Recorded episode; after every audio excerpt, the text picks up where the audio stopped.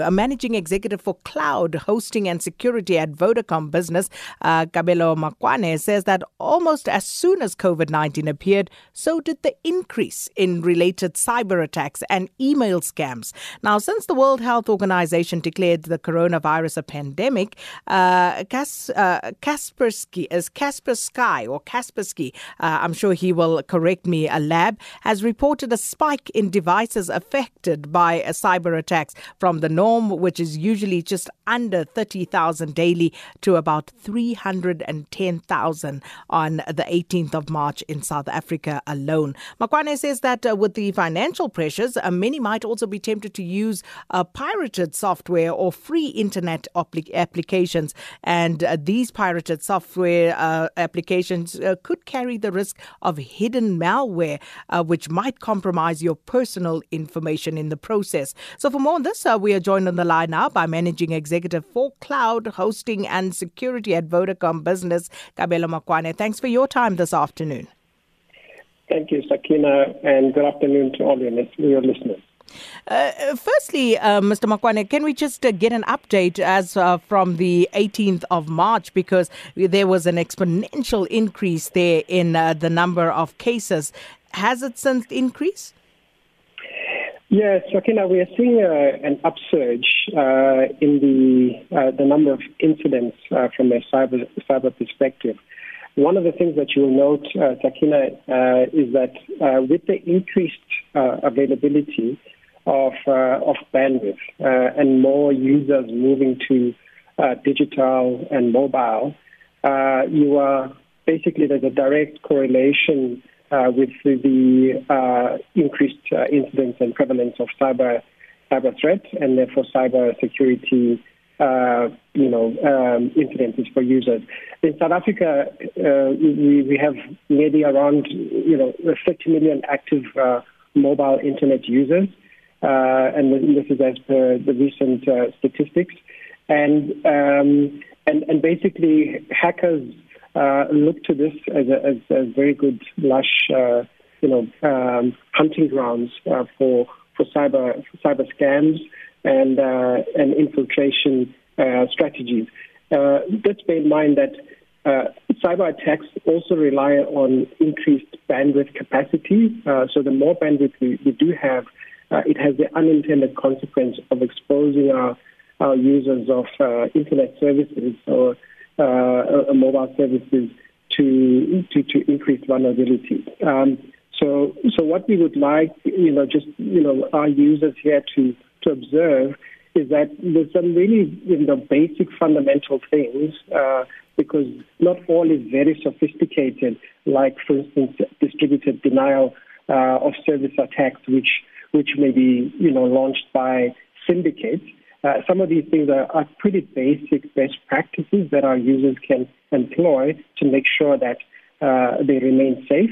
And companies should surely also uh, advise their respective employees as more people move to work from home, uh, you know, as a matter of imperative uh, under the, the, COVID circumstances, to observe these, these basic guidelines. and these would include, you know, you know, making sure that, you know, passwords are strong passwords, so they, which, which should include characters, special, uh, special characters, numbers, uh, as well as, as well as uh, uh, letters. Um, and they shouldn't be passwords that, for instance, are related to your kids' names or your pets' names or your, or your birth dates, etc., etc. Typically, those are, are easy targets. Um, linked to passwords, most organizations today also use uh, uh, technologies such as multi-factor authentication. Uh, banks have, have uh, employed this uh, very, very uh, widely. so this is basically the, the use of, you know, SMS codes which are sent to your mobile when you log on to an internet site to just verify that the person who is logging on is indeed and in fact the right person. Um, uh, the other pieces are because of mobile work uh, and, and organizations having less control over the devices, and devices meaning mobile devices, laptop devices, and so on. Uh, coming into the the uh, the work environment, uh, these these users now have to take a bit more control and a bit more responsibility for making sure that their networks are also secure through use of uh, technologies such as virtual private networks. And these, these are software that can be loaded on their PCs, uh, managed by, by their organizations, but they have the responsibility to make sure that when they do uh, basically connect to their offices, mm. This is this is this is uh, these these things are set up and, and done and available so that the traffic is encrypted and is not visible to everybody that that's that's on the in, uh, internet. Uh, and maybe last but not least, I think it's just around making sure we often take it for granted that if things are working on the PC, you know, then everything is is good and all is well. Uh, but you'll be shocked, uh, Sakina, to learn that some people are still using Windows, uh, you know, uh, you know, 2000 professional or, or 98 or sort of very old versions of operating systems. And this is probably the, the, the biggest vulnerability point uh, because people are often scared to tinker with them with their machines when they're working. But upgrades, regular software upgrades and regular operating system upgrades is really, really vital for making sure that you mitigate against uh, those vulnerabilities and possible attacks. And last but not least, is phishing scams. Uh, many uh, a person has, has, fallen victim to phishing scams, and these uh, typically take the form of emails that get sent. You can imagine Sakina now with uh, people filing for UIF and all the different and various government communications coming out. Organizations also communicating largely through digital platforms and email. Uh, you know, le- legitimate emails can be intercepted and, and essentially uh, manipulated by hackers to look uh, like they're legitimate, or they can recreate on the back of uh, uh, emails that are making the rounds, and then insert links which will take you know users who are unwary uh, to malicious sites which will then expose them to Trojans and, and malware. So these are some of the basic things that people can, can look out for, Sakina.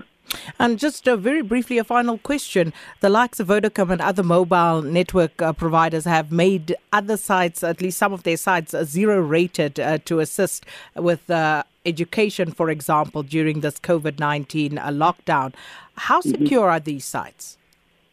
Yes, Sakina, security is at the heart of of how we provide uh, mobile and, and uh, telecommunications uh, services. So from a from a Vodacom perspective, we have ensured that uh, these sites are, are protected. We are working also with the respective partners, the ecosystem partners, OEMs, uh, you know, original equipment manufacturers like Microsoft and, and, and others, uh, to make sure that even the IP addresses that we uh, we use for these zero-rated sites uh, can be secured, and, and we are able to to manage, you know, effectively manage against any sort of threats uh, or security, uh, you know, exposures uh, to to learners, particularly because we are dealing with uh, with uh, students and, and learners for sure.